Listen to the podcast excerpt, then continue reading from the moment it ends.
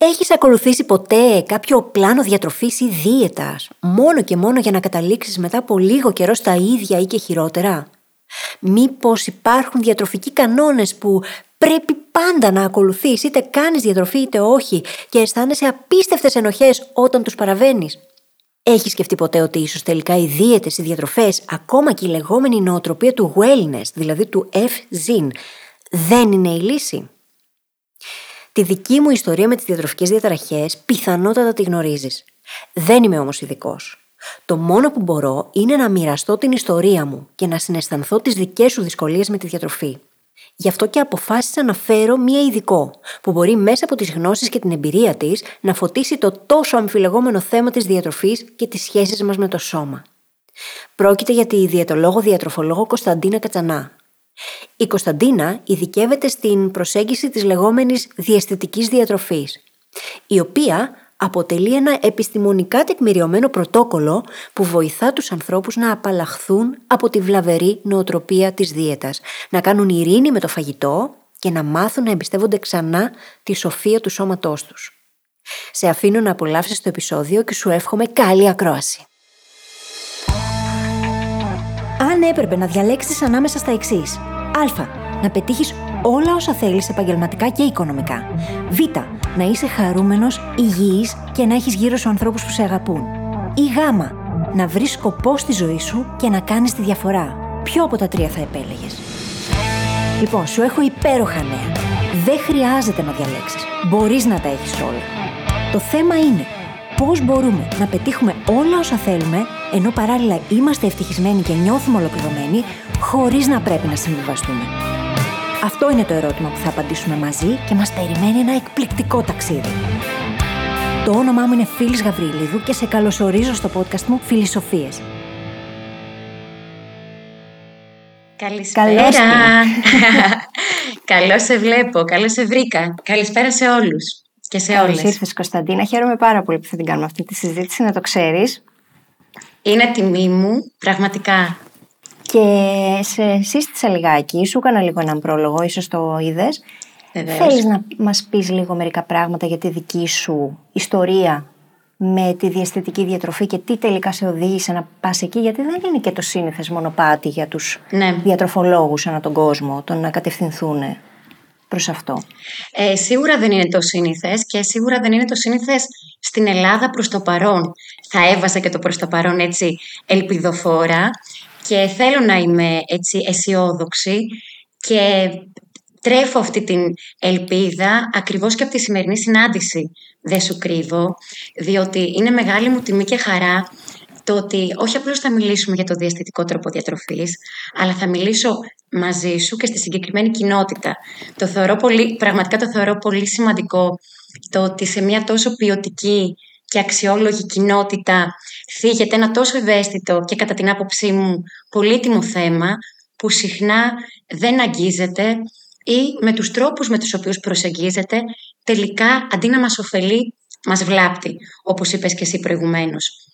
Άρα, στην ουσία αυτός ήταν και ο λόγος που και εγώ το επέλεξα, το ότι η νοοτροπία της δίαιτας με έβλαπτε. Για πολλά χρόνια δεν ήμουν καν σε θέση να το αναγνωρίσω φυσικά. Αυτή θεωρώ ότι είναι και η μεγαλύτερη δυσκολία ε, γύρω από όλο αυτό το κομμάτι, διότι ακριβώς ζούμε σε μια κουλτούρα δίαιτας, άρα όταν ζούμε και αναπνέουμε μέσα σε αυτά τα ερεθίσματα, πώς να καταλάβω ότι αυτό που μου συμβαίνει είναι διαταραγμένο, ότι αυτό που βιώνω ξεφεύγει από τα πλαίσια και τα όρια του υγιούς και του ωφέλιμου. Γιατί πολλές φορές, όπως είπες και εσύ, μπαίνουν όλα αυτά σε μια ομπρέλα με χαριτωμένα ονόματα, ευεξία, τρόπο ζωής και διάφορες άλλες έννοιες που είναι καμουφλαρισμένες μορφές δίαιτας στην πραγματικότητα. Έχουν μέσα τον περιορισμό, τη στέρηση, την καταπίεση, τις ενοχές. Ε, βίωνα από πολύ μικρή ηλικία δυσαρέσκεια σώματος και έφτασα να το συνειδητοποιήσω πολύ μετά τις σπουδές μου. Δηλαδή, οι σπουδές μου στο Χαροκόπιο Πανεπιστήμιο, τόσο στο προπτυχιακό όσο και στο μεταπτυχιακό, δεν με έκανα να καταλάβω τι μου συνέβαινε.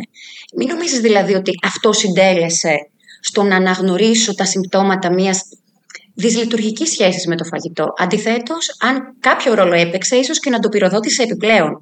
Κάτι που συχνά συμβαίνει ε, και στους επαγγελματίες υγείας δυστυχώς, επειδή είναι πολύ ε, δεν μου αρέσει αυτό που λέω, αλλά οφείλω να το πω. Είναι μια αλήθεια. Ένα γεγονός, τουλάχιστον αυτό βίωσα εγώ όταν ολοκλήρωσα τις σπουδές μου. Τώρα ακριβώς δεν έχω εικόνα πώς είναι, αν και νομίζω θεαματικές αλλαγές δεν έχουν γίνει.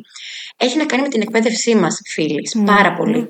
Σε όλα τα επαγγέλματα υγείας δεν ευαισθητοποιούμαστε επαρκώ για το ζήτημα των διατροφικών διαταραχών, για το πώς να προσεγγίσουμε τους ανθρώπους, για το πώς να μιλάμε για τόσο ευαίσθητα θέματα χωρίς να ξέρουμε απέναντί μας τι έχει βιώσει, αν έχει δεχθεί σχολιασμό για το σωματικό του βάρος, τι εικόνα σώματος έχει, δηλαδή πώς νιώθει για το σώμα του.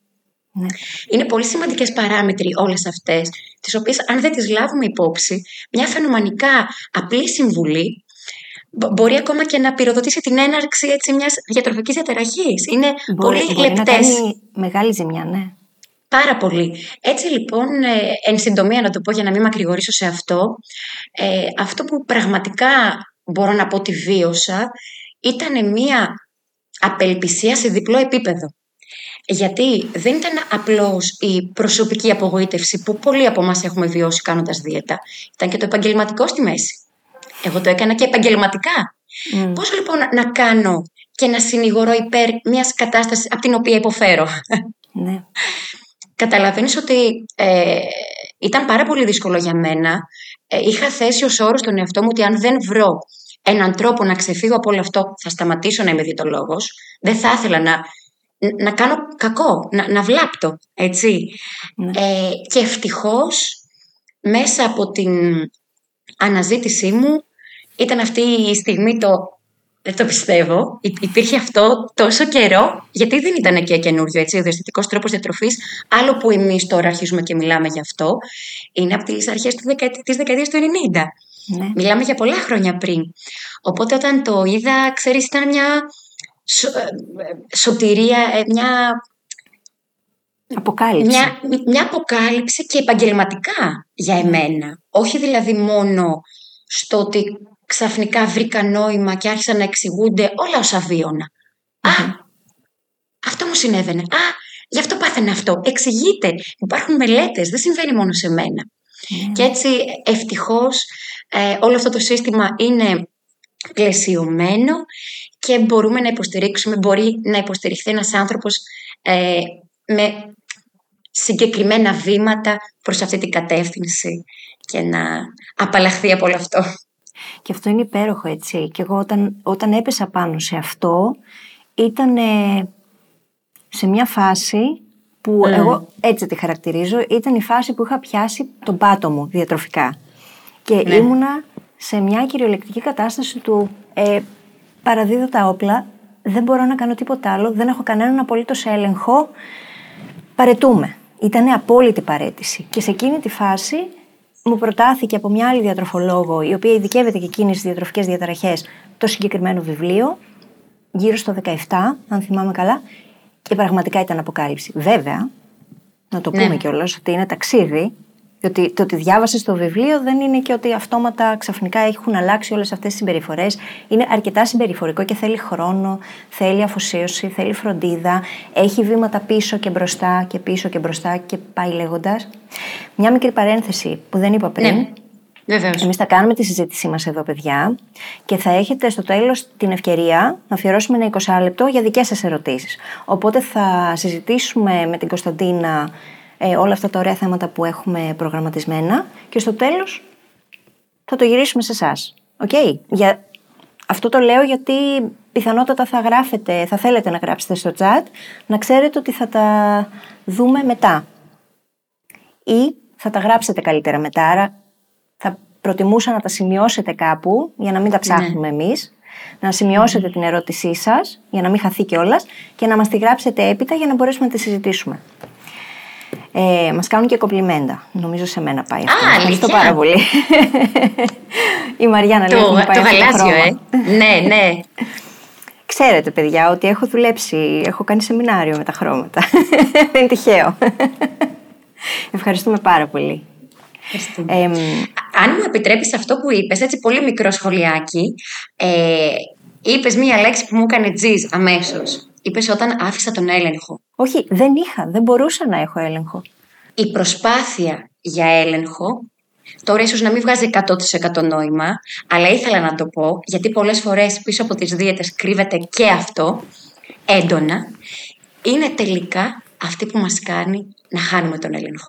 Ναι. Άρα το σημείο που μπορεί να νιώθετε πως δεν υπάρχει έλεγχος, ίσως πραγματικά το να το αποδεχτείτε αυτό είναι το καλύτερο σημείο για να μπορέσετε να βοηθήσετε τον εαυτό σας. Το κομμάτι του φαγητού, γιατί είναι βιολογική ανάγκη, δεν πρέπει να το ξεχνάμε αυτό. Μέσα από την κουλτούρα της δίαιτας έχουμε φτάσει να ξεχάσουμε τα βασικά.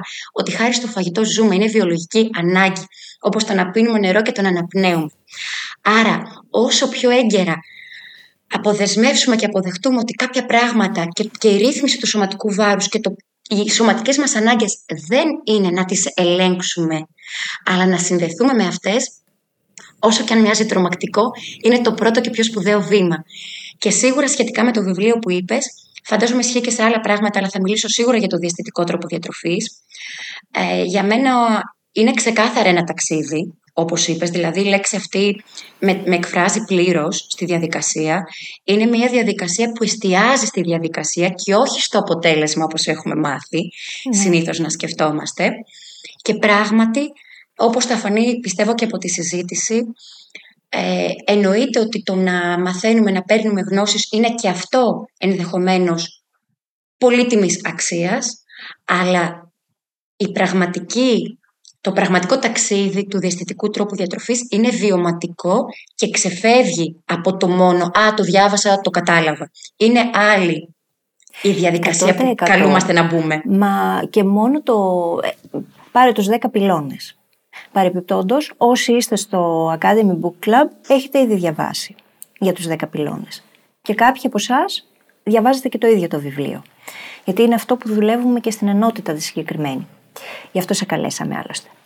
Ε, και γι' αυτό και χάρηκα πολύ που τους το γνώρισες αυτό. Είναι πάρα πολύ υπέροχο αυτό που ε, κάνεις στην ήταν, κοινότητα. Δεν είχα σκοπό να το κάνω. Κάποια στιγμή όμως έκανα ένα live και μίλησα πολύ ανοιχτά. Πρώτη φορά μίλησα τόσο ανοιχτά για τις δικές μου διατροφικές διαταραχές, για όλη την εμπειρία, γιατί το αναφέρω χρόνια, αλλά τόσο αναλυτικά δεν το είχα κάνει ποτέ. Και όταν ναι. αναφέρθηκα στο βιβλίο, άρχισαν να το ζητάνε. Ότι μήπως να το δουλέψουμε. Όμως, επειδή εγώ δεν είμαι διατροφολόγος και μπορώ να μιλήσω μόνο βιωματικά, mm. ε, πρότεινα το να βρούμε. Και η πρόταση ήρθε κιόλας από το community. Δεν σε έψαξα και ναι. σε εγώ. Ήρθε από άτομο που είναι γραμμένο στο community. Ε, ότι έπρεπε να φέρουμε κάποιον ειδικό να μας τα πει. Δεν μπορώ να μιλάω ε, μόνο μέσα από το δικό μου το βίωμα, γιατί αν μη τι άλλο, χρειάζεται να λαμβάνουμε πάντα υπόψη ότι κάθε άνθρωπος είναι διαφορετικός mm. βιώνει τελείως διαφορετικά την, την εκάστοτε κατάσταση. Δεν υπάρχει άσπρο-μαύρο. Και είναι λάθος αυτό το ότι σκεφτό, σκεφτόμαστε πολλές φορές με όρους άσπρο-μαύρο. Ναι. Και νομίζουμε ότι αυτό που δούλεψε για εμάς θα δουλέψει για όλους. Mm. Και αυτό οδηγεί τελικά τους ανθρώπους σε συναισθήματα ανεπάρκειας. Γιατί έρχεται κάποιος και σου λέει: Θα κάνεις αυτή τη δίαιτα και θα δεις αυτό το αποτέλεσμα. Και την κάνεις εσύ αυτή τη δίαιτα και δεν βλέπεις, όχι απλά δεν βλέπεις το αποτέλεσμα, τρώ και τα μούτρα σου, παίρνεις και 5 κιλά επιπλέον από αυτά που είχες πριν. Και νομίζω ότι εσύ είσαι το πρόβλημα, ότι εσύ φταίει γιατί εσύ τα κάνει λάθος όλα. Και δεν είναι έτσι. Γιατί κάθε οργανισμός είναι διαφορετικός και αν δεν τον σεβόμαστε και προσπαθούμε να τα ελέγξουμε όλα και προσπαθούμε, προσπαθούμε, προσπαθούμε, τελικά αυτός ο έλεγχος γυρίζει μπούμεραγκ. Γιατί αυτό νομίζουμε, αλλά τελικά με τη βιολογία δεν μπορείς να τα βάλεις και να βγεις νικητής. Δεν γίνεται. Και φυσικά ε, είναι πολύ σημαντικό εδώ να, να, να τονιστεί πως οι δίαιτες, παρόλο που τις έχουμε ταυτίσει μέσα στο μυαλό μας, λόγω της κοινωνίας και των μηνυμάτων που δεχόμαστε, βομβαρδιζόμαστε, όχι απλά δεχόμαστε, έτσι, είναι πραγματική πλήση εγκεφάλου, από πολύ μικρή ηλικία, από παντού, πραγματικά, είμαστε όλες και όλοι μας επηρεασμένοι, θα το δεις, θα πας μέχρι τη γωνία, θα ακούς κάποιον να λέει, τώρα πλησιάζει καλοκαίρι, είτε σχεδόν όλοι κάνουν δίαιτα, είτε άλλοι μισοί νιώθουν άσχημα, το εκφράζουν, παίζει αυτό. Όμως, είναι πολύ σημαντικό, θεωρώ, να γίνει κατανοητό πως είναι τελείως διαφορετικό το να φροντίσω τη σχέση μου με το φαγητό και τελείως διαφορετικό το να κάνω δίαιτα. Mm. Κάνοντας δίαιτα, όχι. Δεν προσέχουμε τον εαυτό μας όπως συχνά αναφέρεται. Η δίαιτα, ακόμα και αν κάποιος υποτίθεται ότι την έφτιαξε για σένα, εκ των προτέρων εξορισμού είναι καταδικασμένη να αποτυγχάνει, γιατί εξορισμού πάει κόντρα στις βιολογικές σου ανάγκες. Άρα ακόμα κι αν δεν είναι η δίαιτα που μου την έδωσε η φίλη μου. Και είναι ένα πρόγραμμα που μου το έφτιαξαν για μένα, εφόσον στοχεύει στην σκόπιμη, το τονίζω, απώλεια βάρους. Άρα δεν με βοηθάει να συνδεθώ με τις πραγματικές μου ανάγκες και να μάθω να τις ακούω, αλλά να τις αγνοώ, να πεινάω και να μην τρώω, να περιμένω να περάσει η ώρα ή αν περάσει πάνω από τη τάδε να, να απαγορεύω στον εαυτό μου να φάει ακόμα και αν πεινάει, να προσδιορίζω με εξωτερικά κριτήρια το αν, πόσο, πότε και τι θα φάω. Όλα αυτά λοιπόν βλάπτουν την εύρυθμη λειτουργία του οργανισμού, αποτελούν απειλητικό ερέθισμα για τον εγκέφαλό μας και επειδή ο εγκέφαλός μας αν ένα πράγμα είναι αυτό το οποίο προσπαθεί να φροντίζει και είναι πρωταρχική ανάγκη για την οποία κάνει τα πάντα, είναι η επιβίωση. Άρα, όταν εμείς κάνουμε κάτι το οποίο δυνητικά τίνει να διαταράξει την ομοιόσταση του οργανισμού, την ισορροπία αυτή, θα ενεργοποιηθούν μία σειρά από προσαρμοστικούς μηχανισμούς όπως αναφέρονται, οι οποίοι είναι αυτοί που στην πραγματικότητα σχετίζονται με την αύξηση βάρους που έρχεται, δεν παίρνουμε κιλά μετά τη δίαιτα επειδή κάτι κάναμε λάθος, επειδή σταματήσαμε να έχουμε δύναμη θέλησης ή πειθαρχία. Όλα αυτά είναι στερεότυπα τα οποία αναπαράγονται για να, για, για να συντηρούν συγγνώμη, τη βιομηχανία της δίαιτας.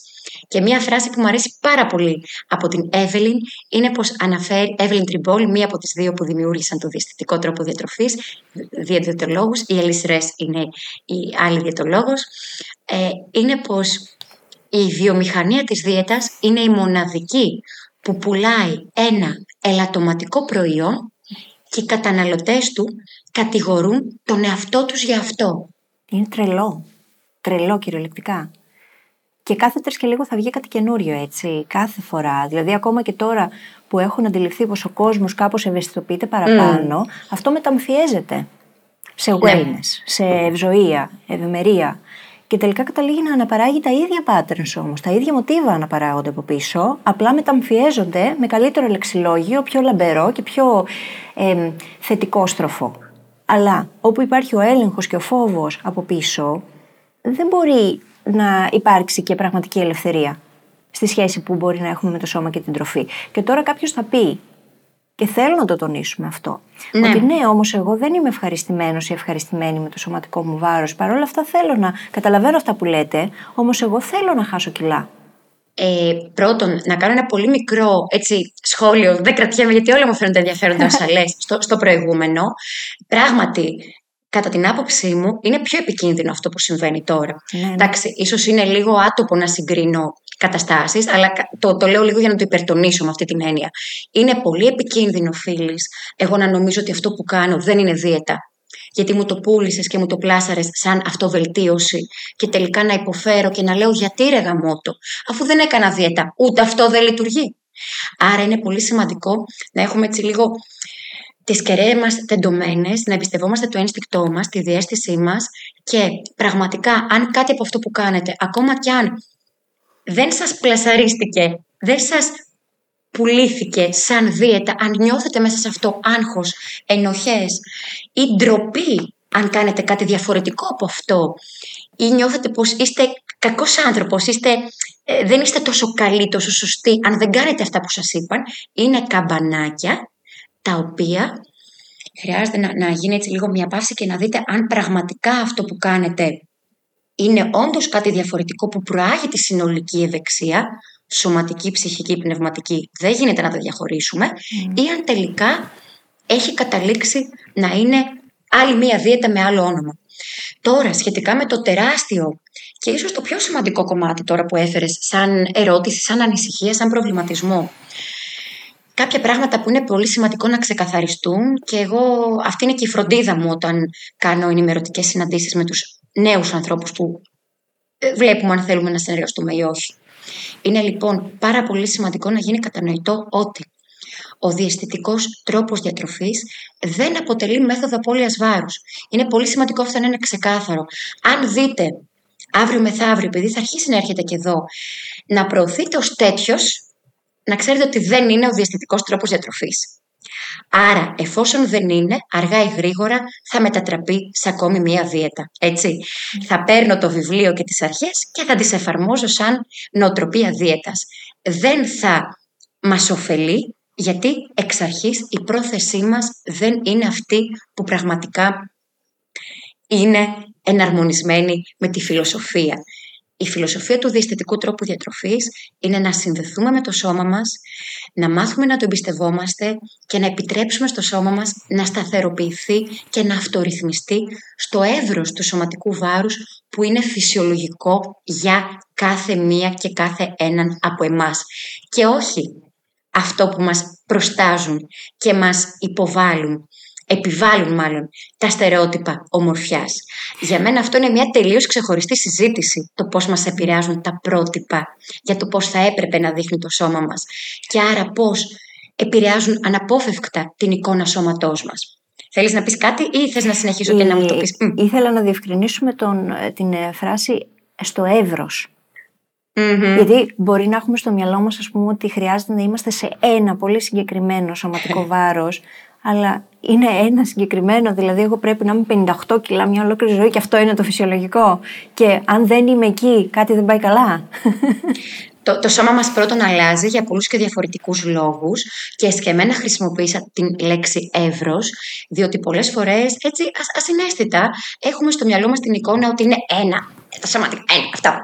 Δεν είναι ένα αυτό. Ακόμα και στις μελέτες, όταν χρησιμοποιείται η έννοια του σταθερού σωματικού βάρους, διευκρινίζεται ότι φυσικά και θα υπάρχει μία διακύμανση. Το είπα τη σταθεροποίηση περισσότερο για να το συγκρίνω με το φαινόμενο γιογιό, το οποίο βλέπουμε και παρατηρείται από την νοοτροπία της δίαιτας. Το φαινόμενο γιογιό είναι το χάνω, παίρνω, χάνω, παίρνω, χάνω, παίρνω και ενώ είχα ξεκινήσει χι χρόνια πριν για να χάσω χι κιλά, έχω βρεθεί στο σήμερα χι συν ψ κιλά και λέω Παναγία μου γιατί είχα ξεκινήσει τότε, δεν έχω καταλάβει και τώρα προσπαθώ να βρω μια ηρεμία. Προφανώς και όλοι ξέρουμε γιατί είχαμε ξεκινήσει. Δεν είναι τα μηνύματα τα οποία εκλαμβάνουμε έτσι από παιδική ηλικία. Τουλάχιστον εγώ δεν πήγα στο σχολείο να ακούσω, να μάθω να αγαπάω το σώμα μου, να σέβομαι τη μοναδικότητά μου και να ακούω τις ανάγκες μου. Εγώ δεν το άκουσα. Αν εσείς το ακούσατε, μου λέτε. Νομίζω. Ε, λοιπόν, αν κάποιος από εσάς το άκουσε, να μας στείλει μήνυμα, παιδιά, να μας το πει, να το γιορτάσουμε όλοι μαζί. Θα το ακούσουν από εμάς τα νέα παιδιά και εγώ γι' αυτό ναι. χαίρομαι, γιατί είμαστε η αλλαγή και γι' αυτό χαίρομαι πάρα πολύ που γίνεται αυτό και στην κοινότητά σου, επειδή βλέπω από τον κόσμο που είναι σε σένα, ε, έχω κάποια άτομα που είναι σε σένα, βλέπω ότι είναι πολύ δραστήρια, σκέφτονται, ξέρεις. Οπότε πιστεύω ότι πραγματικά είναι πολύ σημαντικό σε κοινότητες που συζητάνε πράγματα και εκφράζουν ύδες, να μπει και αυτός ο σπόρος. Όχι με την έννοια του πρέπει να σκέφτεσαι έτσι, με την έννοια του κοιτά, υπάρχει και αυτό. Ναι, και διαμόρφωσε τη δική σου άποψη από εκεί και ύστερα. Είναι πολύ σημαντικό γιατί να, να το πω και αυτό και θα επανέλθω στο βάρος μετά, αν και και αυτό σχετίζεται με έμεσο τρόπο. Ε, το να πρεσβεύουμε κάτι τόσο διαφορετικό στην Ελλάδα του 2023 σε κάνει να νιώθεις και σαν εξωγήινο ώρες-ώρες. Ξεκάθαρα. Έτσι, λες, ε, μόνο εγώ σκέφτομαι έτσι. Με ποιον να μιλήσω, σε ποιον να το πω; Πώς να εκφράσω αυτόν τον διαφορετικό τρόπο σκέψης που έχω από τη στιγμή που όλοι μου, οι συγγενείς μου, η μαμά μου, η αδερφή μου, ο σύντροφός μου, οι συνάδελφοί μου, οι φίλες μου, μιλάει για τη νέα δίαιτα, για το fasting που ξεκίνησαν, για την κέτο που ξεκίνησαν, που μετράνε θερμίδες, που κάνουν εκείνο. Ε, εγώ που, τι να πάω να πω. Και ξέρεις, mm. επειδή και στην αρχή, για να μπορέσεις να εκφράσεις κάτι τόσο ριζοσπαστικό και επαναστατικό, ε, ειδικά στην αρχή δεν είναι και εύκολο. Και εγώ στην αρχή για να πω ότι ε, ένιωθα μια ενοχικότητα. Ε, Πώς να πω ότι δεν πιστεύω στις δίαιτες; Δηλαδή, για να τολμήσω να το πω ότι. Μα εσένα το επαγγελματικό σου tribe είναι ταγμένο. Το μεγαλύτερο του ποσοστό τουλάχιστον είναι ταγμένο στις διατροφές και τις δίαιτες και στο να σου βγάζουν προγράμματα και να σε εκπαιδεύουν. Και όλα αυτά έχουν αξία, έτσι. Είναι καλό να ξέρουμε. Το, και αυτός είναι και ο δέκατος πυλώνας. Το να πηγαίνουμε, να καταναλώνουμε πράγματα τα οποία μας κάνουν καλό και ταυτόχρονα τρέφουν και την ψυχούλα μας. Αλλά αυτό απέχει πάρα πολύ από το να σου δώσω ένα πρόγραμμα ή απλά να σου πω ότι κάποιες τροφές απαγορεύονται ή να σου πω ότι θα τρως συγκεκριμένες ώρες την ημέρα και τις υπόλοιπες δεν θα τρως ή όλα αυτά τέλος πάντων που επικρατούν και τελικά καταλήγουν να ε, αντλούν πληροφόρηση μόνο απ' έξω και το σώμα το καψερό που είναι το μοναδικό που είναι όντως υπεύθυνο και αρμόδιο να σου πει τι χρειάζεσαι και τι δεν χρειάζεσαι, δεν το ακούς. Δεν το ακούς γιατί δεν, δεν, δεν, σε ενθαρρύνει κάποιος να το ακούσεις. Ναι. Και στο λέω γιατί πέρασα μέχρι να βρω το διαισθητικό τρόπο διατροφής. Πέρασα από ένα μεταβατικό μπερδεμένο στάδιο. Ναι. Στο οποίο από τη μία καταλάβαινα ότι αυτό που συμβαίνει δεν είναι υγιές. Απ' την άλλη δεν ήξερα τι να κάνω. Ναι. Με αποτέλεσμα τα μηνύματα που και εγώ περνούσα στον κόσμο. Άρα πιστεύω ότι συμβαίνει αυτό. Ήταν διπλά και αντικρουόμενα. Ναι. Δεν μπορώ από τη μία να σου λέω άκου το σώμα σου και από την άλλη να σου λέω τι να φας. Ναι. Αυτό συμβαίνει, κατά την άποψή μου, έτσι, επί το πλήστον. Δεν μπορώ να πω τώρα για την, ε, να, πω για, να, να εκφράσω άποψη για κάθε μία περίπτωση ξεχωριστά, αλλά επί το πλήστον, ακόμα και οι έγκυρες συστάσεις διατροφής, με αυτό ακριβώς είναι το πρόβλημα. Ο τρόπος με τον οποίο τελικά μοιράζονται στον κόσμο Πρώτον, υπονοεί πάντα ότι με αυτό να χάσεις κιλά, ακόμα και όταν μιλάμε για θρεπτικά τρόφιμα, αρέσει. Ναι, Μετά από ναι. πίσω είναι το ναι, αλλά πρόσεχε πώς θα φά. Ε, άρα δεν μου μιλάς για θρεπτική αξία, μην κοροϊδευόμαστε τώρα, μην κρυβόμαστε πίσω από το δάχτυλό μας, μου μιλάς για πολύ αβάρους. Ναι. Έτσι. Ναι. Ε, είναι γι αυτό, γι' αυτό και είναι σκεμμένα η δέκατη αρχή του διαισθητικού τρόπου διατροφής. Μόνο όταν αποτινάξω από πάνω μου την ενοχή, την τροπή, τις τύψεις, το άγχος, την αιμονή, το ότι αυτό είναι ηθικά καλύτερο ή ηθικά κατώτερο. Μόνο όταν συνδεθώ με το σώμα μου θα μπορέσω να κάνω ουδέτερα, με ουδέτερο τρόπο και με ευελιξία και σεβόμενη τις ιδιαίτερες ανάγκες και προτιμήσεις του σώματός μου. Τότε μόνο θα μπορέσω να κάνω συνειδητά και επιλογές με γνώμονα το τι με φροντίζει και στο σώμα μου. Και σχετικά με το σωματικό βάρος, απλά να πω στην ερώτηση για να το καλύψω εν μέρη και αυτό. Εννοείται, μη γελιόμαστε. Ε, σχεδόν, θα πω ένα σχεδόν καθαρά τυπικά. Σχεδόν όλα τα άτομα τα οποία ξεκινούν, π.χ. τη συνεργασία με μένα, με τον διαισθητικό τρόπο διατροφής, φυσικά και υπάρχει επιθυμία για απώλεια βάρους. Μην, μην κρυβόμαστε πίσω πάλι από το δάχτυλό μας. Εννοείται και είναι, τι είναι μέσα μας αυτό, μα, μα αυτή είναι η νοοτροπία της δίαιτας. Να νομίζουμε, να έχουμε χτίσει μία έτσι, ένα συνεφάκι του πώς θα ήταν καλύτερη η ζωή μας εάν χάναμε κιλά συνολικά, ότι θα αξίζαμε περισσότερο, ότι θα ήμασταν τότε αποδεκτές, τότε θα ε, μπορούσαμε να ζήσουμε τη ζωή που πραγματικά θέλουμε. Ε, όλα αυτά για μένα είναι μια άλλη συζήτηση, την οποία μπορούμε να την κάνουμε μέσα από το διαισθητικό τρόπο διατροφής, αρκεί να είναι ξεκάθαρο το κίνητρο και η πρόθεση δεν είναι μέθοδος απώλεια βάρους. Μπορούμε να συζητάμε τα πάντα γύρω από την εικόνα σώματος. Υπάρχει και ξεχωριστή αρχή, έτσι, η 8η αρχή. Το να δείξουμε σεβασμό προς το σώμα μας, φυσικά και θα μπούμε και στο κομμάτι της αυτοεικόνας και στο κομμάτι των πεπιθήσεων και στο τι με έχει επηρεάσει και με έχει φτάσει στο σημείο να νομίζω ότι θα αξίζω περισσότερο αν είμαι πιο αδύνατη αν δεν είχαμε δεχτεί από μικρή ηλικία, από περιοδικά, δεν ξέρω από πού η καθεμιά μας, τα μηνύματα ότι το ωραίο είναι μονάχα το αδύνατο, άραγε θα είχαμε μπει στη διαδικασία ποτέ να προσπαθήσουμε να αλλάξουμε το σώμα μας. Δεν ξέρω. Και μάλιστα θέλω να πω και κάτι, γιατί τώρα μπορεί να το βλέπουμε λίγο από την ε, οπτική της εικόνας σώματος, όμως υπάρχει και η άλλη οπτική της υγείας, της ίδιας, έτσι. Και να πούμε κιόλας ότι υπάρχουν πολλές έρευνες που δείχνουν και είναι και ένα βιβλίο που τώρα δεν θυμάμαι πώς λέγεται, ε, που έχει δείξει ότι αυτό όλο το ότι αν είσαι, ε, έχεις παραπάνω κιλά, αυτόματα επιβαρύνεις και την υγεία σου, είναι και λίγο κάτι το οποίο έχει παρεξηγηθεί, έχει γίνει πιο μεγάλο από ό,τι είναι στην πραγματικότητα, δεν ισχύει σε πολλές περιπτώσεις. Και το γεγονός ότι αυτό το έχουμε πάρει κάπως σαν Ευαγγέλιο και το αναπαράγουμε δεν βοηθάει πάρα πολύ. Γιατί θα πας στο γιατρό και θα σου πει: Έχεις παραπάνω κιλά, πρέπει να χάσεις βάρος, χωρίς να δει κάποιες άλλες ε, παραμέτρους που ίσως να παίζουν σημαντικότερο ρόλο. Δεν λέει κανείς ότι όντως μπορεί να επιβαρύνει ή δεν μπορεί να επιβαρύνει το επιπλέον βάρος την ίδια την υγεία. Όμως δεν είναι το μοναδικό, δεν είναι το μοναδικό κριτήριο. Αυτό είναι αυτό που φαίνεται. Ε, κοίταξε, τώρα ανοίγει μεγάλη κουβέντα, γι' αυτό επειδή είναι πάρα πολύ μεγάλη, Ναι. θα ήθελα να πω κάποια βασικά.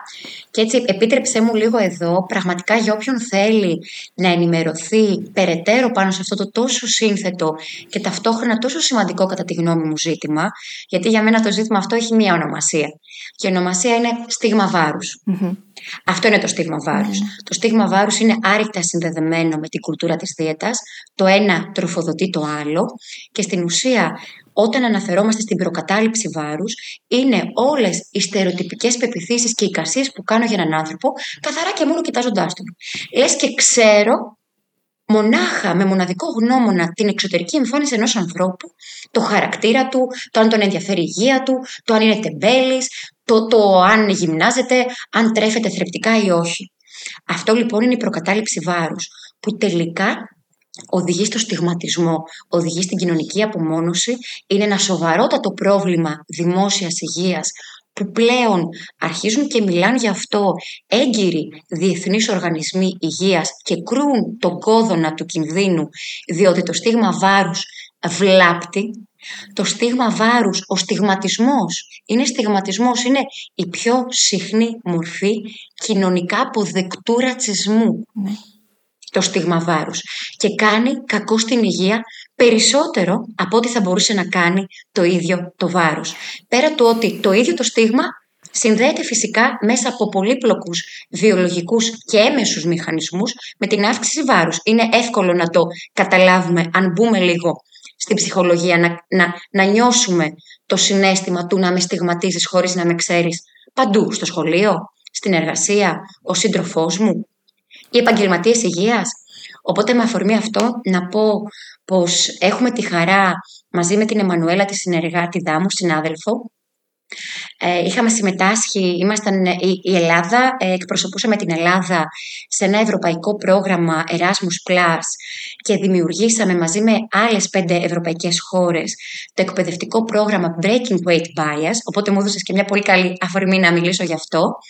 Ναι, μεν απευθύνεται σε επαγγελματίες υγείας με στόχο την ευαισθητοποίηση γύρω από την προκατάληψη βάρους στους χώρους υγείας, ώστε να μην βλάπτουμε, γιατί Ναι. τελικά με αυτές τις συμπεριφορές ο- οι άνθρωποι δεν θα έρχονται να μας βρίσκουν, θα αναβάλουν ραντεβού γιατί θα ντρέπονται και η υγεία τους θα επιβαρύνεται και σοβαρά θέματα που μπορεί να υπάρχουν και θα έπρεπε να συζητηθούν δεν έρχονται να μας βρουν για να μην βιώσουν αυτή την ρατσιστική αντιμετώπιση. Ε, όμως εγώ παρά το γεγονός ότι απευθύνεται αρχικά σε επαγγελματίες υγείας, ενθαρρύνω όποια και όποιον θέλει να μάθει περισσότερα για τις στερεοτυπικές πεπιθήσεις γύρω από το δείκτη μάζας σώματος, ο οποίος είναι αναξιόπιστος δείκτης.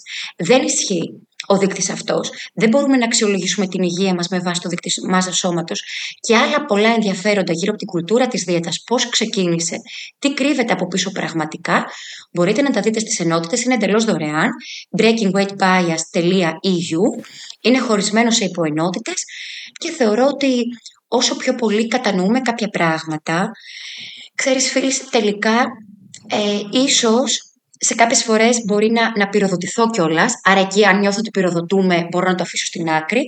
Αν νιώθω όμως ότι με δυναμώνει η γνώση, ενδεχομένως μπορεί να μου λειτουργήσει και εμψυχωτικά και τελικά όταν πάω σε έναν γιατρό φίλης και ε, ενώ είμαι μια χαρά ή δεν με κοιτάζει πραγματικά και εστιάζει μόνο στο βάρος, έχοντας τη γνώση μπορώ να διεκδικήσω και τα δικαιώματά μου ως θεραπευόμενος όπως μου αξίζει. Ευχαριστούμε πάρα πολύ για το link, παιδιά, στο chat. Θα το βάλω ούτως ή άλλως στις σημειώσεις του replay και του επεισοδίου όταν θα κυκλοφορήσει σαν podcast, το συγκεκριμένο. Οπότε μην ανησυχείτε καθόλου. Σας έχουμε καλυμμένους. Και έγινε και μία ημερίδα πέρυσι, υπάρχει στο YouTube στο κανάλι μας στην whole.com.gr που μίλησαν διάφοροι επαγγελματίες υγείας για το στίγμα βάρους. Θα μου τα δώσεις όλα αυτά τα link αργότερα για να μπορέσω να τα περάσω και στις σημειώσεις. Βεβαίως. Και στην ουσία αυτό όλο, το να το γνωρίζουμε, να έχουμε εκτεθεί σε αυτή, σε αυτή την πληροφορία, να έχουμε δει λίγο και τη διαφορετική οπτική, βοηθάει πάρα πολύ να αρχίσουμε να θωρακιζόμαστε. Γιατί, κακά τα ψέματα, θα συνεχίσει αυτό το πράγμα να συμβαίνει και θα συνεχίσουμε να βομβαρδιζόμαστε καθημερινά από εμ, αρνητικά πρότυπα, από λάθος πρότυπα μάλλον, από δίαιτες, διατροφές, από πολλούς και καλά ειδικούς που ξέρουν καλύτερα από εμάς, που προσπαθούν να μας πουλήσουν κάτι. Ένα πολύ χαρακτηριστικό παράδειγμα, παιδιά, είναι το Goop της Paltrow στο Netflix. Μην το βλέπετε. Πουλάει προϊόντα απλά. Δεν κάνει τίποτα άλλο. Και πολλά από αυτά είναι και βλαβερά, έτσι. Όπως είναι βλαβερό και το yo-yo dieting, αυτό το χάνω, παίρνω, χάνω, παίρνω, πολύ πιο βλαβερό κιόλας από το να έχουμε παραπάνω κιλά για την υγεία μας. Ναι. Είναι πολύ πιο βλαβερό το να ανεβοκατεβαίνει ναι. συνεχώς το βάρος μας ε, και αυτό να συμβαίνει ε, σε πολύ μεγάλο ε, βάθος χρόνου. Γιατί επηρεάζεται ο μεταβολισμός μας, επηρεάζεται το πώς λειτουργεί το σώμα μας, οι ορμόνες μας, τα πάντα. Ε, οπότε, όταν γνωρίζουμε και έχουμε συμμετάσχει σε τέτοιες συζητήσεις όπως αυτή εδώ πέρα, έχουμε αυτά τα καινούρια mental models, είμαστε και σε θέση να θωρακιστούμε καλύτερα, να απαντήσουμε, να σκεφτούμε ναι. καινούριε στρατηγικές. Την επόμενη φορά που θα έρθει κάποιος και θα μας πει οτιδήποτε για το σώμα μας, να, να σταθούμε στα πόδια μας και να υπερασπιστούμε το σώμα μας εκείνη τη στιγμή και να του πούμε: Δεν σου πέφτει κανένας λόγος. Δεν θα κάνω αυτή τη συζήτηση. Μπορούμε να το κάνουμε αυτό, παιδιά. Απλά επειδή έχει κανονικοποιηθεί όλο αυτό το πράγμα, ότι έχουμε το δικαίωμα να σχολιάζουμε το βάρος των άλλων. Έχουμε τάση, είναι από τα top θέματα συζήτησης οι δίαιτες και οι διατροφές της παρέα, έτσι. Είναι, συζητάμε εγκομενικά, δίαιτες και δεν ξέρω και εγώ τι άλλο. Είναι στα στάνταρ θέματα. θα έλεγα πρώτα δίαιτες. Φίλοι, δίαιτες εγκομενικά. Ξεκάθαρα. Οπότε, όταν αυτά έχουν κανονικοποιηθεί και δεν έχουμε εκτεθεί στο ότι υπάρχει κι, άλλος, κι άλλη προσέγγιση και ότι εμείς έχουμε δικαίωμα να αντισταθούμε σε αυτό και ότι μπορούμε να βάλουμε όρια στους άλλους, τότε είναι δύσκολα τα πράγματα. Αλλά όσοι είστε εδώ τώρα, το ξέρετε. Μπορούμε κάλλιστα να πούμε ότι ξέρετε κάτι δεν είναι ok και δεν το δέχομαι να σχολιάζεις το βάρος μου.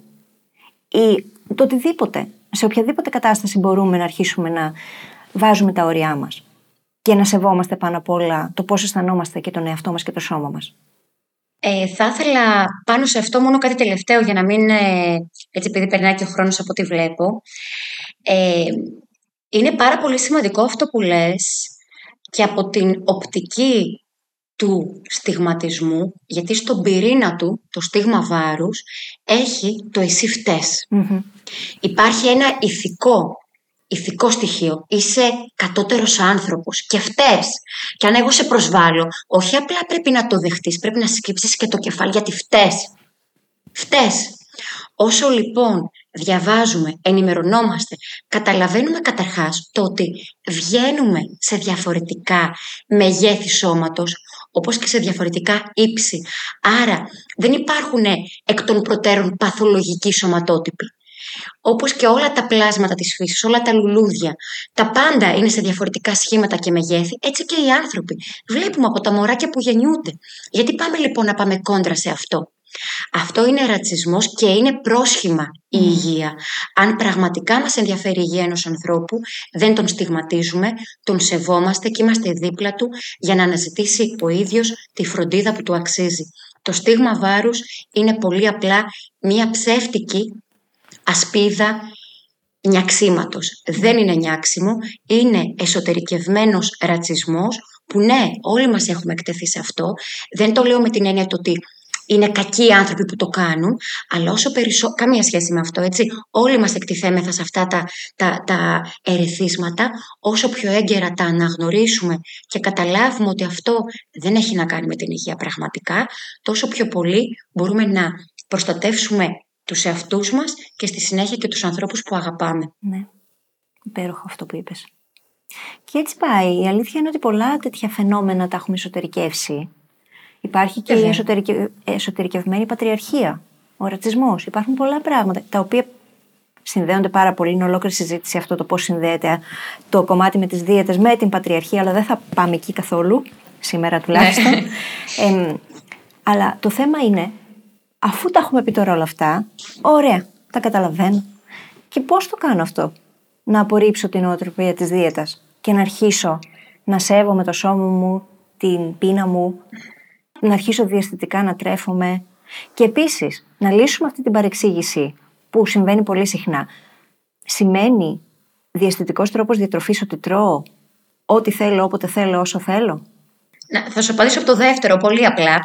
Αν ήταν μόνο αυτό, δεν θα υπήρχε ολόκληρο πρωτόκολλο επιστημονικό. Ναι. δηλαδή, δεν χρειαζόταν να γίνει ολόκληρος κόπος. Πραγματικά. Έτσι, δηλαδή, το λέω λίγο απλά για να, για, να, ξέρεις, για να αναπτυχθεί λίγο και να καλλιεργηθεί και η κριτική σκέψη.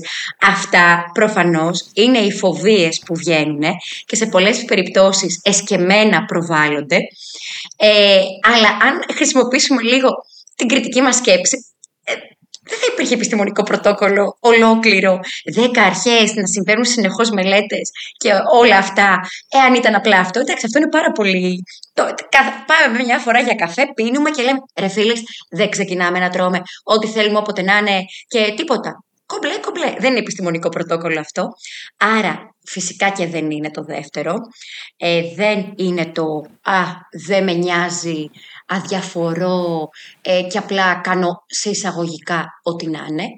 Αυτός είναι ο φόβος που μας δημιουργείται από το ότι έχουμε μάθει να σκεφτόμαστε και μας έχει δημιουργηθεί η ψευδής αίσθηση, η διαστρέβλωση ότι για να μπορούμε να τρεφόμαστε εναρμονισμένα χρειάζεται κάποιος να έρθει δεν λένε πολύ συχνά, εγώ θέλω βούρδουλα. Ε, θέλω, κάποιον να με, να, θέλω κάποιον να μου κάνει τον αστυνομικό.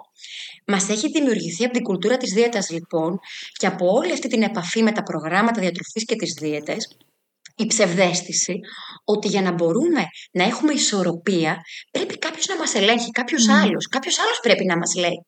Που στην ουσία αυτή είναι η ρίζα του προβλήματος. Είναι λοιπόν θέμα εμπιστοσύνης που σιγά σιγά καλλιεργείται, αγκαλιάζουμε τον φόβο αυτό, τον υποδεχόμαστε για να ξανά θυμηθούμε, γιατί δεν γεννηθήκαμε φοβούμενοι το φαγητό. Mm. Αυτό στη συνέχεια ξεκίνησε να συμβαίνει. Ούτε γεννηθήκαμε μισώντας το σώμα μας, γεννηθήκαμε εισπράττοντας και βιώνοντας πάρα πολύ μεγάλη χαρά μέσα στα σώματά μας, παίζοντας με αυτά, γελώντας και τρώγοντας και νιώθοντας απόλαυση. Όλο αυτό ξεκινάει να διαταράσσεται όταν ξεκινάει το περιβάλλον να μας πιέζει και να μας καταπιέζει. Άρα καλούμαστε λοιπόν να ξανά συνδεθούμε με την εσωτερική μας σοφία και να την εμπιστευτούμε σιγά σιγά. Είναι εύκολο; Όχι. Δεν είναι εύκολο.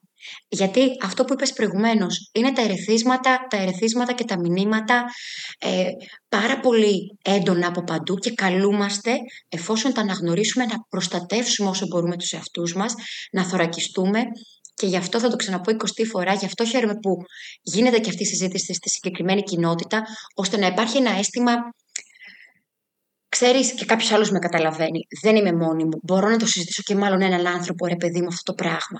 Ναι.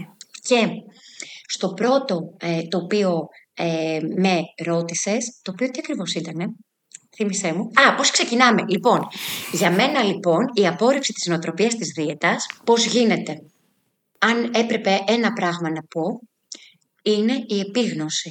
Για μένα, από τη στιγμή που αρχίσω σιγά σιγά και μου μπει το ερέθισμα, ο σπόρος και το ζυζάνιο, όπως θέλετε πείτε το, ρε εσύ, εσύ κάτι να μην πάει καλά με όλο αυτό. από τη στιγμή λοιπόν που αρχίζω και αναγνωρίζω, και όχι επειδή το είπε η Κωνσταντίνα και η φίλη σήμερα, αρχίζω εγώ στη ζωή μου και βλέπω Πω, πω, ναι, τελικά νιώθω και εγώ πολύ ενοχικά. Όχι, δεν το είχα καταλάβει. Mm. ναι, και εγώ τρώω με τύψεις. Όχι, μετράω θερμίδες και μετά ξεσπάω. Ή στερούμε όλες τις ε, καθημερινές και το Σαββατοκύριακο δεν μπορώ να σταματήσω να τρώω γιατί σκέφτομαι ότι από Δευτέρα πρέπει να το ξανακόψω. Mm. Ή ρε, εσύ, δεν θέλω άλλο να ζω έτσι. Από τα 7 μου, από τα 10 μου, παλεύω να αλλάξω το σώμα μου και δεν μου αξίζει αυτό. Mm. Από τη στιγμή λοιπόν που καταλάβει κάθε μία και ο καθένας από εμάς το κόστος, το ψυχικό κόστος, τη φθορά και τις επιζήμες επιπτώσεις που έχει βιώσει από την οτροπία της δίαιτας και γίνει αυτό συνειδητό, θεωρώ ότι αυτό είναι το, το έναυσμα. Όσο αυτό παραμένει τυφλό, γιατί είναι πολλές φορές δύσκολο σε μια κοινωνία που επικροτεί τις διατροφικές διαταραχές, τις προωθεί και επιβραβεύει πρακτικές διατροφικών διαταραχών, μπορεί να χρειαστώ το χρόνο. Και είναι εντάξει αυτό. Ο καθένας στο ρυθμό του. Θέλουμε το χρόνο μας μέχρι να συνειδητοποιήσουμε κάποια πράγματα και ο καθένας έχει τη δική του εντελώς προσωπική διαδρομή.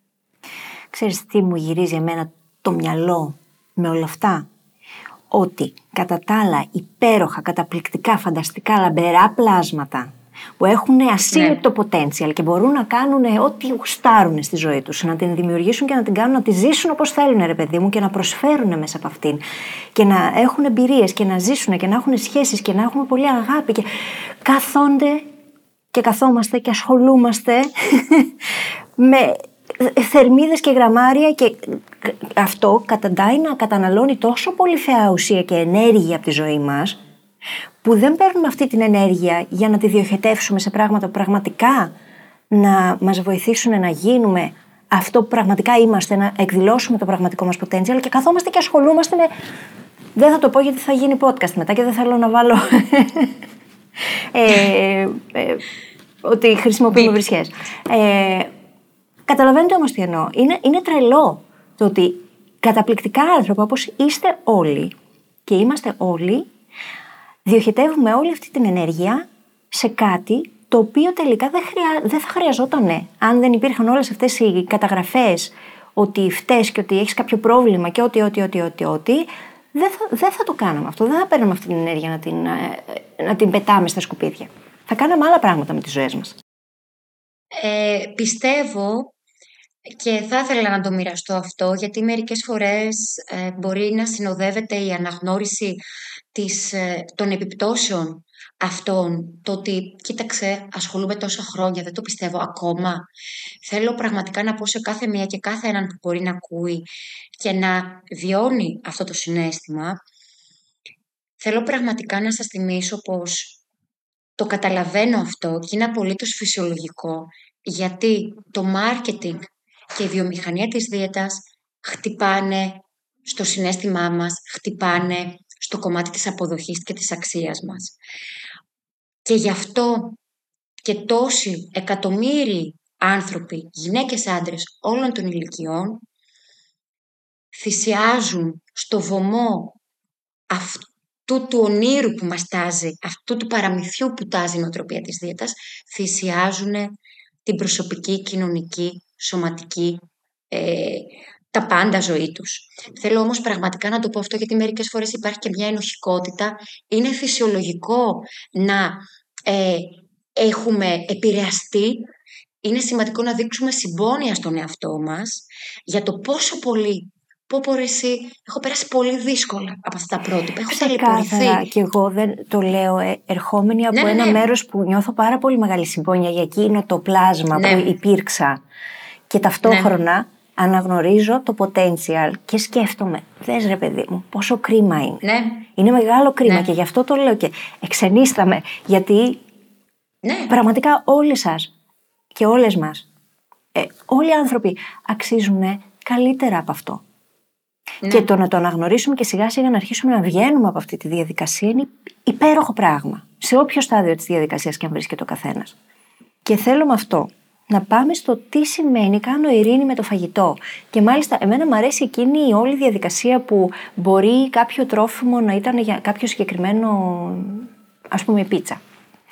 Ναι. Να ήταν σε εκείνα τα πράγματα που δεν ε, τολμάω να παραγγείλω γιατί θα φάω όλη την πίτσα.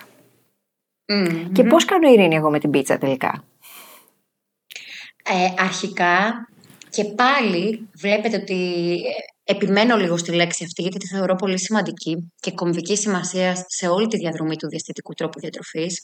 Για μένα ξεκινάει από την επίγνωση mm. φίλης. Αν λοιπόν δεν κατανοήσω αρχικά το τι μου προκαλεί το να μην έχω ειρήνη με το φαγητό ή μάλλον για να το πάω ακόμα ένα βήμα πιο πίσω. Αν δεν αναγνωρίσω ότι έχω απαγορευμένα τρόφιμα και θα μου πεις, μα καλά, με δουλεύεις, πώς γίνεται με το να γνωρίσω. Έλα μου όμως που απαγορευμένα τρόφιμα δεν είναι το αν όντως καταναλώνω τα τρόφιμα αυτά, γιατί συνήθως έτσι σκεφτόμαστε. Αν ρωτήσω κάποιον που δεν έχει ενδεχομένως ήδη εικόνα για όλα αυτά, αν έχει απαγορευμένα τρόφιμα, συνήθως θα απαντήσει με βάση το αν τα καταναλώνει ή όχι. Όχι, ρε, εσύ, δεν, δεν απαγορεύω κανένα από τον εαυτό μου. Άρα, νούμερο ένα, θυμηθείτε όταν λέμε απαγορευμένα τρόφιμα, δεν εννοούμε το αν τα καταναλώνεις πρακτικά ή όχι, αλλά το πώς σκέφτεσαι για αυτά. Αν εγώ λοιπόν φίλης, ακριβώς, αν λοιπόν εγώ φίλης καθημερινά Καθημερινά. Καταναλώνω πίτσα.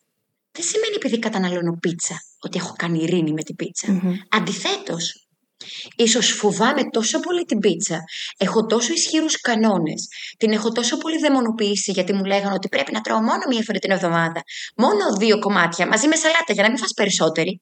Και εμένα μου αρέσει η πίτσα. Και ξαφνικά από όταν μου είπανε να την τρώω λιγότερο ή να τρώω μόνο μέχρι δύο κομμάτια, όταν ξεπερνάω τα δύο κομμάτια, ή πριν καλά-καλά φτάσω στα δύο κομμάτια, έχω αρχίσει και σκέφτομαι, Ωχ, μα εγώ δεν θα χορτάσω με δύο κομμάτια, τι θα κάνω; Και πέρασα τα δύο κομμάτια. Άρα χάλασα τον κανόνα, τα κατέστρεψα όλα, έφαγα πάρα πολύ. Δεν το πιστεύω. Τώρα φάτην όλοι γιατί τα έκανες μαντάρα. Και από αύριο βλέπουμε. Αυτό λοιπόν το από αύριο, που στον διαστητικό τρόπο διατροφής συχνά χρησιμοποιείται και μια πάρα πολύ γλαφυρή περιγραφή το φαινόμενο του τελευταίου γεύματος. Ναι, ναι.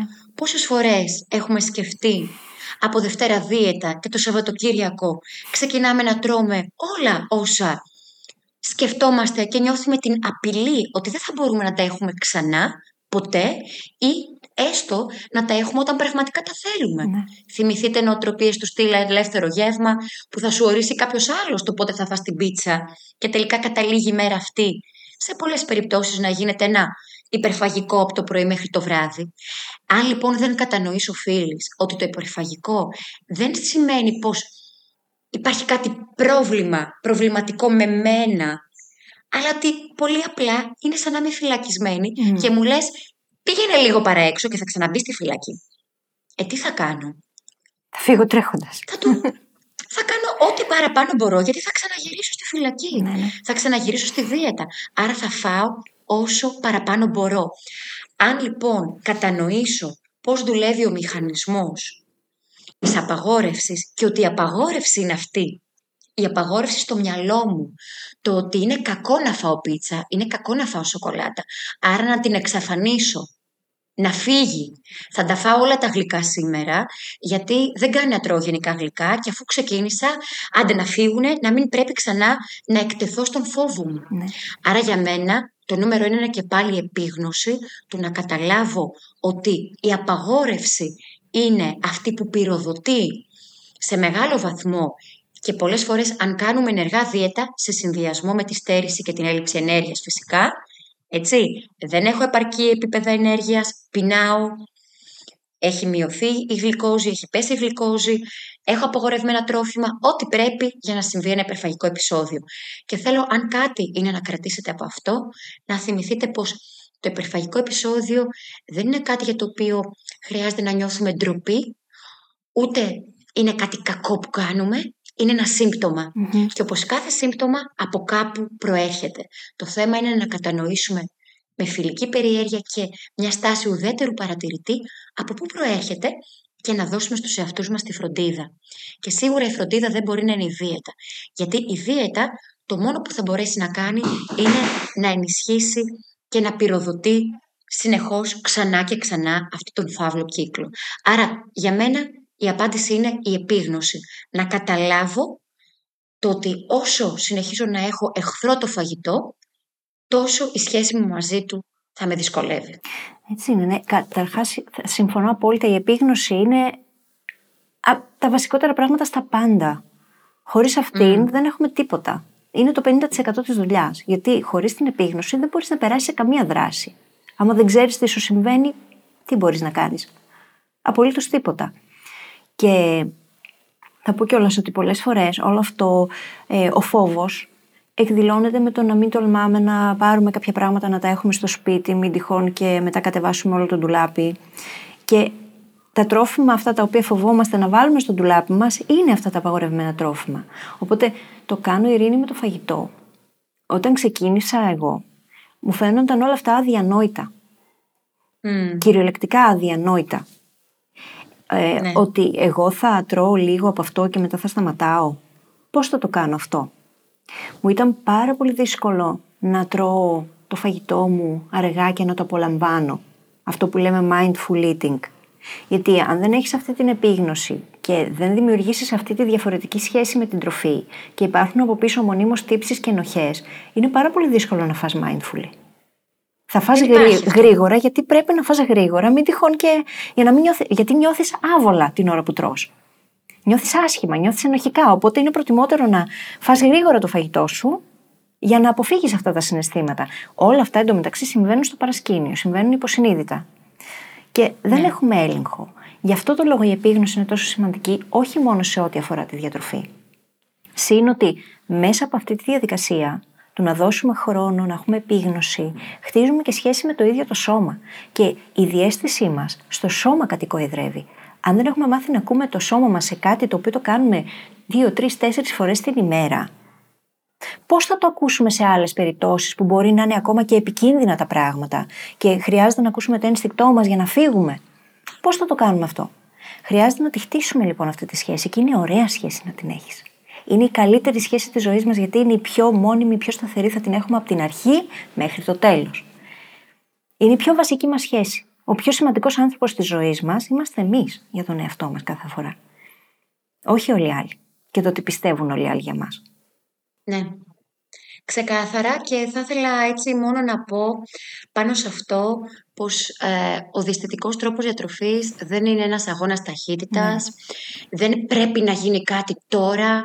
Όλα αυτά που εμείς τα συζητάμε με τη φίλη, επειδή έχει και την βιωματική εμπειρία, θέλω να θυμάστε πως θέλουν χρόνο ναι. και για τον καθένα θέλει το διαφορετικό ρυθμό και σεβόμαστε τον ιδιαίτερο ρυθμό του καθενός στο ταξίδι.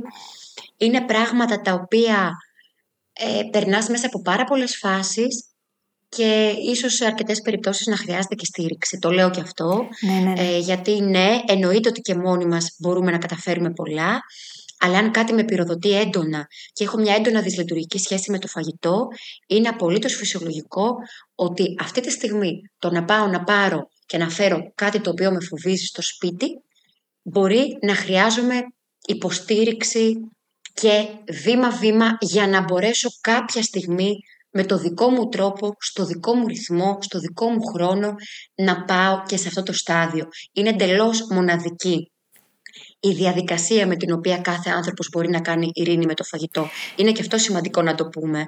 Και, και κάποιες στιγμές ε, έτσι νιώθω και αυτή την ανάγκη να το εκφράσω, επειδή και στο σώμα, όπως είπες και εσύ, κατοικοεδρεύει το ένστικτό μας και εκφράζονται και τα συναισθήματά μας και πολλές φορές μπορεί η σχέση μας με το σώμα μας να είναι δυσκολεμένη και για άλλους λόγους, όπως το τραύμα. Ναι.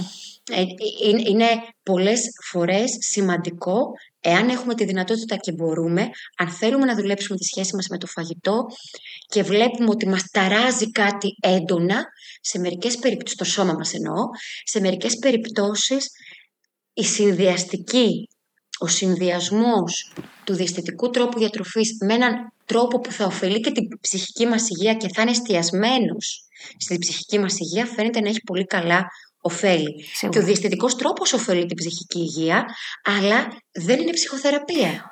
Άρα τα ψυχικά ωφέλη που εισπράττει κανείς είναι από άλλο μονοπάτι. Ναι. Αν εγώ νιώθω ότι το σώμα μου γενικά χρειάζεται και με μια άλλη φροντίδα και προσέγγιση γιατί και με τα συναισθήματά μου ίσως να ζορίζομαι και να μην τα εκφράζω και όλα αυτά είναι αλληλένδετα συχνά, ίσως είναι μια καλή ευκαιρία να το προσεγγίσω συνολικά και με, και με άλλη υποστήριξη. Συμφωνώ απόλυτα και να πω και όλες ότι ακόμα και όταν έχεις περάσει χρόνια μέσα από αυτή τη διαδικασία, πέρα, το, πέρα από το γεγονός ότι έχει μπρος πίσω, έχει αρκετά μπρος πίσω, πέρα από το ότι ναι. μπορεί να ξαναπέσει σε παγίδες, το wellness που λέγαμε πριν, το ευζήν, και μετά να το συνειδητοποιήσεις. Τα λέω όλα αυτά γιατί τα έχω ζήσει έτσι. Ε, και μετά να το συνειδητοποιήσεις και να πεις πάλι, πάλι έπεσα. πάλι την πάτησα. Και πάλι ξανά να ξεκινάς από την αρχή τη σχέση σου με το σώμα και την τροφή και όλα αυτά τα ωραία που συζητάμε εδώ. Θα παραμείνουν πράγματα τα οποία ενδεχομένως να πυροδοτούν ε, μέσα σου αντιδράσεις που θα είχες πιο παλιά. Ας πούμε για μένα είναι εξαιρετικά triggering το να ζυγίζομαι. Το αποφεύγω. Για πολλούς ανθρώπους είναι triggering. Γιατί έχει εκπαιδευτεί ο εγκέφαλός μου από τόσα χρόνια που το έκανα πιο παλιά ε, να καθορίζεται, να καθορίζει τη διάθεσή μου την ίδια, αυτή η διάθεση να καθορίζεται από έναν αριθμό που είναι και τελείως ε, μη αντιπροσωπευτικός για το τι μπορεί να συμβαίνει μέσα στο σώμα. Και όχι πάντα έτσι. Είναι κάποιες φορές αυτό που συμβαίνει. Αν, ας πούμε, η διάθεσή μου είναι πεσμένη, ξέρω ότι σίγουρα δεν υπάρχει περίπτωση να μπω στη διαδικασία να ανέβω σε ζυγαριά. Βασικά αποφεύγω να τις έχω και στο σπίτι. Αλλά το χρησιμοποιώ αυτό σαν παράδειγμα, γιατί θα υπάρχουν αυτά. Το θέμα είναι εμείς, μέσα από την επίγνωση, να χτίσουμε αυτές τις ωραίες άμυνες, να έχουμε αυτογνωσία, να ξέρουμε τι μπορεί να λειτουργήσει για μας έτσι, για να προφυλάξουμε τον εαυτό μας. Να μην μπαίνουμε στα ίδια μονοπάτια ξανά και ξανά. Αυτό είναι επίγνωση. Και αυτό είναι και αυτογνωσία πρακτικά, έτσι. Για μένα, μιας και στη ζυγαριά, ένα πολύ μικρό σχολιάκι. Η ζυγαριά είναι εργαλείο της δίαιτας. Έχει καταλήξει να είναι εργαλείο της δίαιτας. Άρα, όσο υπάρχει η ζυγαριά, τόσο άθελά μας πυροδοτείται η νοοτροπία και οι σκέψεις της δίαιτας. Οπότε, για μένα, βασικό κομμάτι της όλης διαδικασίας Φυσικά στο ρυθμό του καθένας, εννοείται δεν υπάρχει ποτέ πίεση, αλλά νιώθω ότι από τη στιγμή που φύγει τελείως η ζυγαριά, γιατί η ζυγαριά πάει και πάλι η συζήτηση στο καλύτερα να έχω ένα πιο αδύνατο αναπαράγει το στίγμα βάρους, αναπαράγει τις πεπιθήσεις αυτές και την εξειδανίκευση του αδύνατου σώματος, που είναι ο βασικός παράγοντος που ευθύνεται για τη δυσαρέσκεια σώματος, η οποία αποτελεί παράγοντα κινδύνου για διατροφικές διαταραχές, ναι. όσο είμαστε γύρω από εκεί, τόσο το μυαλό εξακολουθεί. Ξέρεις, όσο εφαρμόζω συμπεριφορές, οι οποίες συνέβαιναν τότε, όσο επαναλαμβάνονται αυτές τις συμπεριφορές, ενισχύουν την πεποίθηση αυτή. Ναι, ναι. Ε, και αυτό που είπες με, το, με, τα, με, τα, με τα ερεθίσματα, πολλές φορές στη συνεργασία μου με τους ανθρώπους μπορεί να με ρωτήσουν και θα είμαι κάποια στιγμή που θα είναι όλα τέλεια, όλα πάρα πολύ καλά; Όχι. Δεν υπάρχει το τέλειο. Εγώ προσωπικά πιστεύω αυτό. Αυτή είναι η άποψή μου. Δεν υπάρχει τέλεια σχέση με το φαγητό, δεν υπάρχει τέλεια σχέση με το σώμα. Αυτό που υπάρχει είναι το να έχεις μια πολύ πιο ήρεμη, απενοχοποιημένη σχέση και με τα δύο, που σε γενικές γραμμές διέπεται από πιο ευχάριστα συναισθήματα. Το νόημα δεν είναι να προσπαθούμε να κρατήσουμε όπως, προσπαθούσε, όπως προσπαθούμε να κρατηθούμε από ένα νούμερο. Mm. Μη, μη, μη, φύγω από αυτά τα κιλά τώρα που κάνω δίαιτα. Όχι. Θα έρθουν και τα ερεθίσματα, θα έρθει και η διαφήμιση στο Instagram, θα μου πει και μία φίλη μου και θα πω ρε μήπως και εγώ, θα μου πει και κάποιος άλλος κάτι, θα υπάρχει το ερέθισμα. Τι θα έχω κερδίσει όμως, τη δυνατότητα να μπορώ να το αναγνωρίζω πιο έγκαιρα, όταν πυροδοτούμε να μην πυροδοτούμε τόσο έντονα και να μην διαρκεί τόσο πολύ στη μονάδα του χρόνου. Ναι, ναι. Και αυτό φτάνει να έχει τεράστια διαφορά στην ποιότητα ζωής μου τελικά. Είναι άλλο να έχω μια δύσκολη εικόνα σώματος και να μην πάω παραλία, να μην βγω για ποτό ενώ ήθελα να βγω και είναι άλλο να πω ρε φίλε σήμερα δεν νιώθω πολύ καλά αλλά θα φορέσω κάτι με το οποίο νιώθω άνετα Εντάξει, δεν θα κοιτάζομαι και συνέχεια στον καθρέφτη γιατί αυτό θα μου το ενισχύσει και θα πάω να περάσω όσο το δυνατόν καλύτερα μπορώ. Είναι τελείως διαφορετικό το ένα, τελείως το άλλο. Όσο κρύβω τον εαυτό μου, ε, σταματάω να, να κοινωνικοποιούμε, ενισχύεται αυτή η πεποίθηση από την οτροπία της δίαιτας. Μπορώ να αποδεχτώ ότι σήμερα, ναι, έχω πυροδοτηθεί και πώς να με φροντίσω, mm. πώς να με στηρίξω στην πυροδοτησή μου. Και για μένα αυτό είναι φίλες και το πιο σημαντικό στη διαδικασία. Δεν είναι ότι ξεκινάμε και όλα είναι ε, σπαρμένα με ροδοπέταλα. Όχι, είναι μια διαδικασία στην οποία θα αναδειχθούν, μα αυτό είναι και το νόημα. Αν είναι να μην αναδειχθούν οι δυσκολίες μας, τι κάνουμε; Άρα δεν είναι ότι «Α, δεν πάει καλά». Προφανώς, μέσα από τις δυσκολίες θα μπορέσουμε, καλλιεργώντας τη συμπονετική ματιά, να δούμε «Άρεση, τι έγινε εδώ» για να δω. Και αυτά είναι που μας προχωράνε και παρακάτω. Είναι το λεγόμενο σπιράλ της θεραπείας. Ναι. Κάποιες στιγμές φαινομενικά επιστρέφουμε προς προηγούμενες συμπεριφορές, αλλά στην πραγματικότητα αυτές είναι και οι πιο πολύτιμες στιγμές για να κάνουμε μια σύντομη παύση, να δούμε τι έχει συμβεί και να συνεχίσουμε την ανωδική μας πορεία. Αυτό που λέω εγώ πάντα είναι ότι ε, όταν συμβαίνει κάτι και κάπως νιώθεις ότι έχεις κάνει πισωγύρισμα, δεν ξεκινάς ποτέ από το ίδιο σημείο που βρισκόσουν στην αρχή. Ξεκινάς πολλά βήματα μπροστά.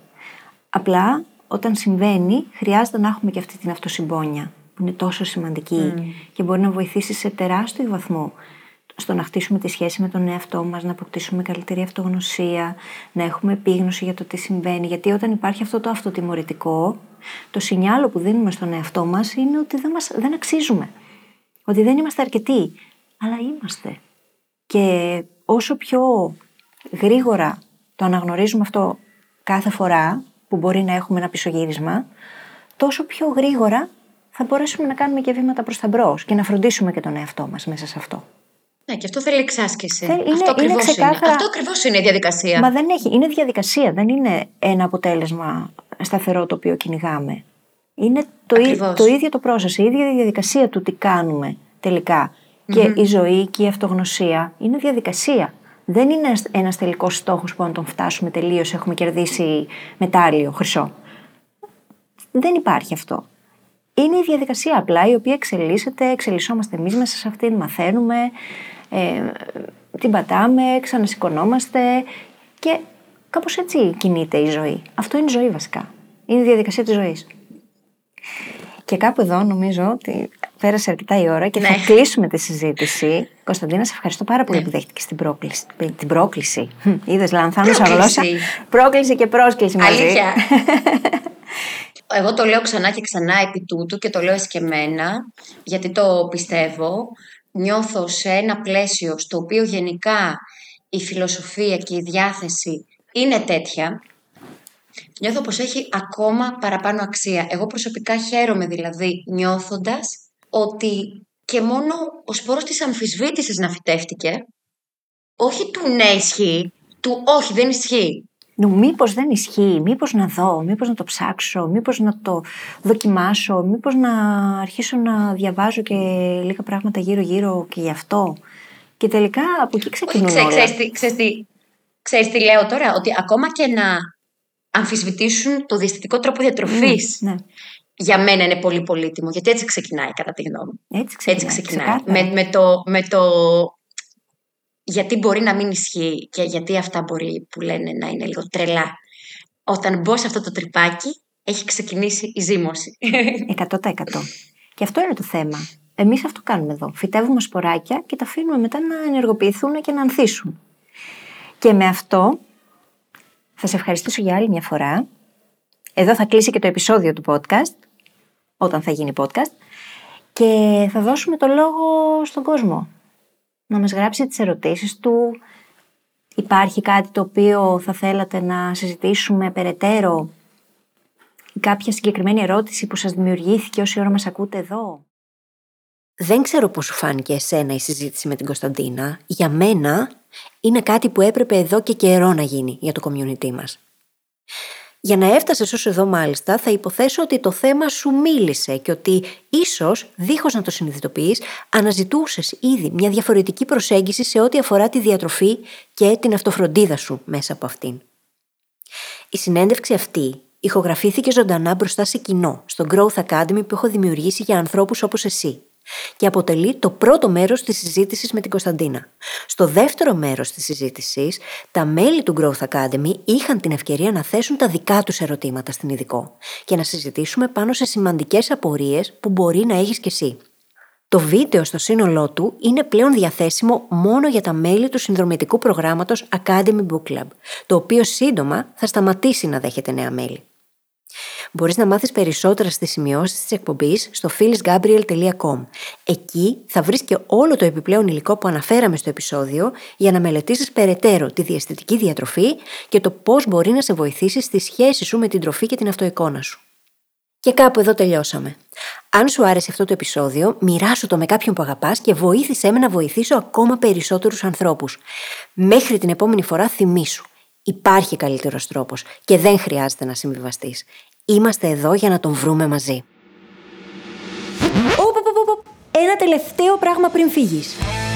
Θέλω να σε ευχαριστήσω και έμπρακτα που είσαι εδώ και γι' αυτό σου έχω ετοιμάσει ένα δώρο.